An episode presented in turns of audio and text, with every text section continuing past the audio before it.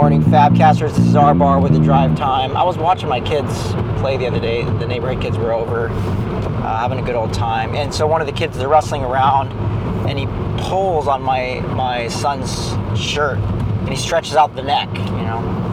And uh, my son just just ah man, you pulled my shirt. And, I, and I'm watching this because if that were me, man, I would have went high into the right. I would have been like, dude, what are you doing, man? You stretched my shirt. You ruined my shirt. You owe me an.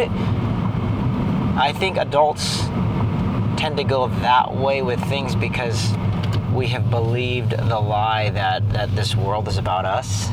So everything's a lot more serious and everything's a lot of blown out of proportion. Where, where kids, where children, um, tend not to do that. They tend to brush things off easily because they're not caught up in that moment. They don't believe the world in that moment is, is all about them. You know what I mean?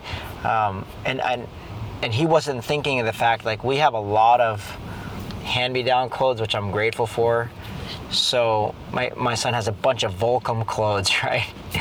that, that he got from his cousins, and we're grateful for that. But I'm watching this other kid tug on on Ryder's shirt, and I'm like, dude, that's a Volcom shirt. And and my son, he's not aware. Well, he wasn't aware of that initially. Just his shirt would get stretched out, and he would be like, ah, ah that's funny, good match.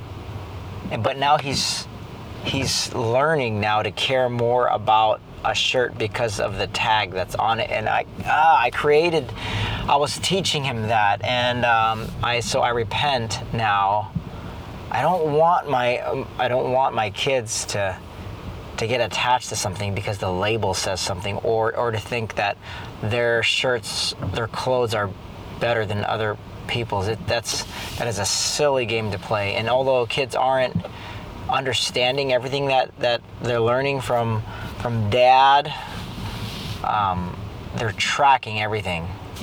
So wanted to get that out there uh, today. To I repent of that. I, I, confess that sin of materialism, um, and and I confess the sin of teaching that, role modeling that for my for my son, and now I repent of it. And now it's out there in the open. So uh, my friends and good friends and, and family can actually call me out on that. But um, yeah, we're, we are.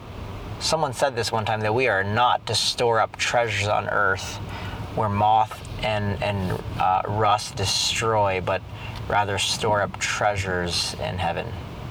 Peace.